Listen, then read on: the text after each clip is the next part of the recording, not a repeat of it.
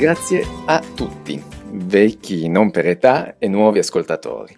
Perché oggi inizio col ringraziarvi? Perché in questa settimana ho scoperto di essere entrato nella classifica dei top duecento tra i podcast migliori in Italia sulla, su Spotify. Non di categoria, proprio generico, tra tutti i podcast, migliaia di podcast che ci sono in Italia, tra tutte le testate giornalistiche o, o podcast già fermati e molto più importanti, per cui io sono molto molto soddisfatto, molto felice di questi risultati e ovviamente grazie a voi, spero che continuate ad ascoltarmi e iscrivetevi se, per i nuovi che non, non sono ancora iscritti, che io comunque cercherò sempre di produrre contenuti interessanti. E quindi iniziamo subito col podcast di oggi. Oggi vorrei parlarvi di un argomento che ho rimandato per molto tempo, che però questa carica positiva e l'euforia dei dati molto positivi del podcast ho deciso di affrontare comunque. E quindi, come si progetta una buona architettura? È un argomento molto spinoso, complesso, e proprio per questo mi scoraggiava nel, nell'affrontarlo e nel fare questo podcast, ma oggi cercherò di eh, darvi alcune indicazioni, fare una, un, darvi dei, dei punti da teoricamente poter seguire per appunto produrre una buona architettura per gli studenti, ma per, o per la curiosità di capire un processo creativo per arrivare alla, a progettare qualcosa, o insomma per ripassare magari delle nozioni che abbiamo appreso all'università. E quindi da dove posso iniziare? Pensavo, guardavo insomma di tutte le interpretazioni diverse degli architetti affermati, possiamo partire da Vitruvio, dai eh, tempi romani, alle Corbusier o Zahid.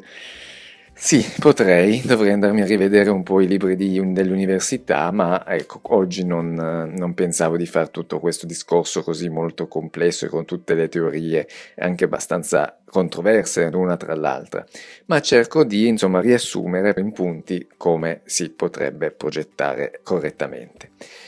E eh, vorrei iniziare, proprio come ho detto non vorrei farlo ma invece lo faccio, nel dirvi tre punti importantissimi che probabilmente gli studenti di architettura o architetti e probabilmente li annoierò un attimo, ma le affermazioni appunto di Vitruvio, che è questo architetto e scrittore romano che, se parliamo di quasi di più di duemila anni fa, è considerato il più famoso teorico dell'architettura di tutti i tempi e ha scritto il De architettura proprio dando alcune in- indicazioni. E per lui i tre punti principali, proprio riassumendo, poi mi piacerebbe approfondire meglio questo discorso, comunque sono firmitas, utilitas e venustas, ve lo dico anche in latino. Cosa vogliono dire? Firmitas, che sta per la solidità, per la durata che dovrebbe avere un'architettura, quindi se vogliamo anche da un punto di vista strutturale, e non solo estetico, ma c'è anche l'estetica, adesso ci arriviamo. Utilitas, che vuol dire l'utilità, la funzione, la destinazione d'uso, che sia funzionale, che risponda a certi requisiti. E infine venustas, un concetto stupendo perché dice che comunque uno dei principi cardine è la bellezza, cercare qualcosa di bello. Poi cerchiamo di capire cosa può essere bello perché è molto soggettivo, però ci sono comunque delle regole, dei canoni da dover seguire per fare un edificio bello. Quindi già con queste tre principi capite che siamo andati per millenni di anni di storia di architettura con dei tre principi fondamentali che dovremmo seguire, anche se poi nei giorni d'oggi si va a rivoluzionare tutto e quindi si complica ancora di più il, questo concetto di cos'è l'architettura, di come eh, poterla progettare bene. E dopo tutto questo discorso anche abbastanza così storico, eh, vorrei, ho cercato di fare un riassunto sul discorso, ma io, se mi chiedono di progettare qualcosa, che sia nel, nel lavoro o anche all'università, come procedo?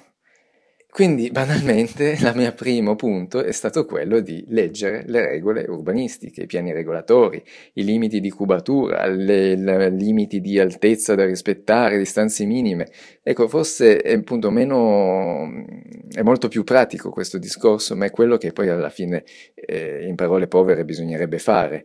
Magari anche all'università non si guardano mai queste regole, ma poi quando si arriva nella vita reale ti accorgi che è un macello, e quindi prima di tutto bisogna capire che cosa si, fa, si può fare, proprio perché tutto il, il territorio, perlomeno italiano, ma anche ovviamente al di fuori, è regolato da leggi, da regolamenti edilizi, e quindi prima di tutto quello, eh, magari triste da dire, ma bisogna rispettarle. E poi quindi c'è tutto uno studio che bisogna fare del contesto, del luogo, del, se ovviamente siamo in un contesto urbano o in, un, o in campagna, se un progetto a Roma è diverso da un progetto a New York. E ovviamente tutte queste diversità si rispecchiano sull'architettura da progettare.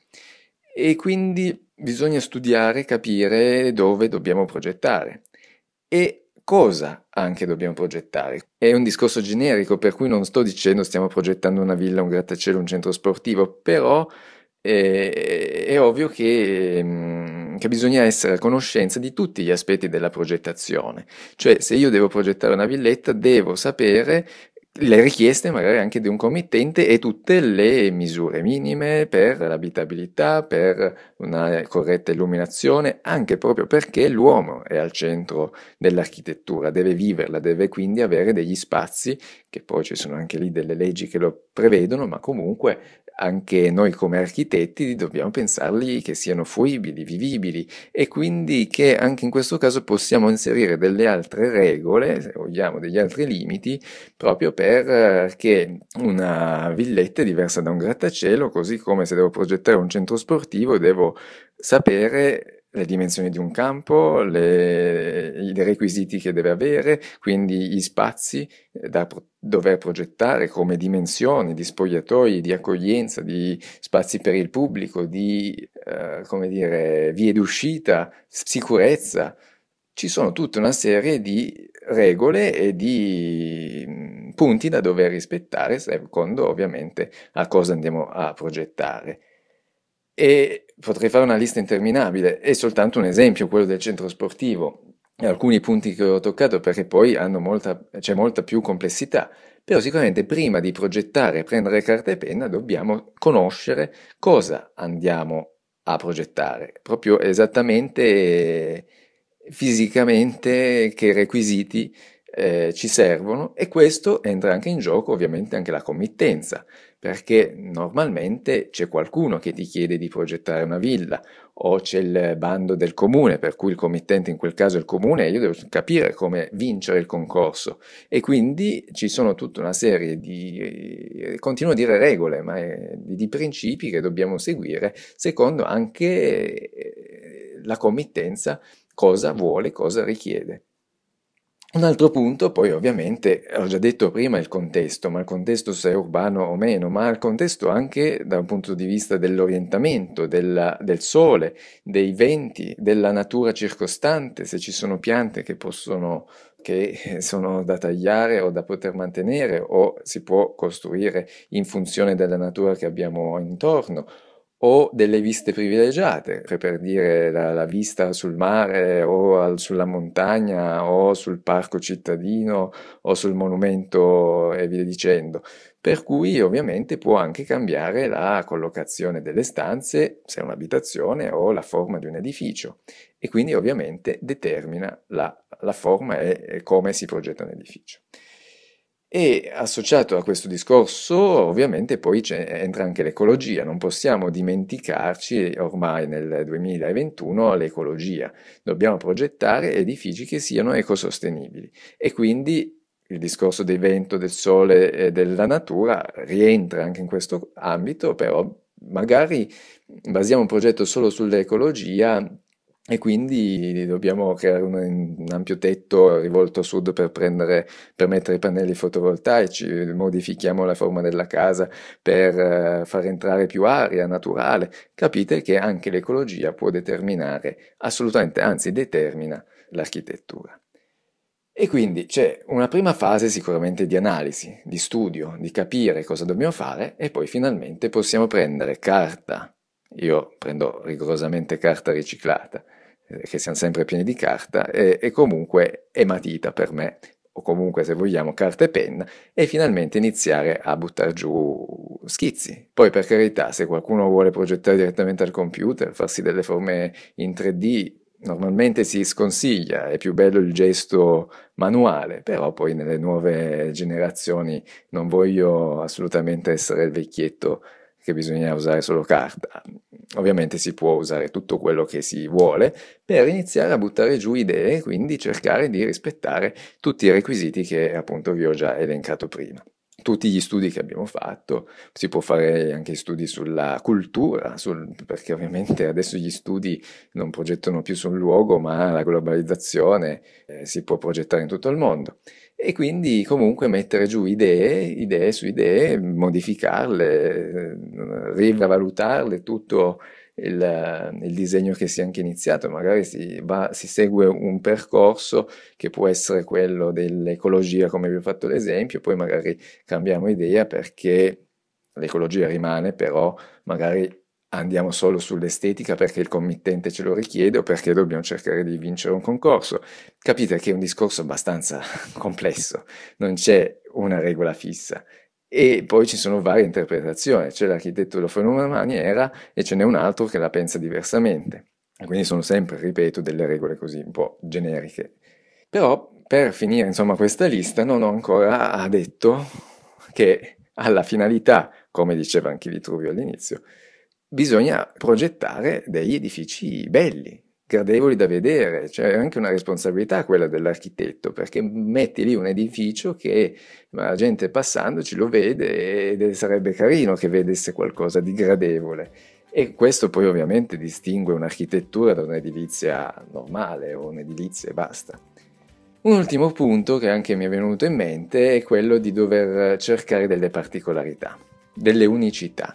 Qualcosa che caratterizzi il progetto. Secondo me, ecco, questo potrebbe essere ancora quel qualcosa in più che fa nascere un'architettura e che distingue un'architettura da appunto un'edilizia normale. Cioè quella di avere qualcosa, e questo qualcosa dovete inventarvelo voi, e che faccia un po' la differenza. Qualche particolarità che possa far parlare. Magari diventa un po' un discorso di marketing, di pubblicità, però effettivamente serve anche quello.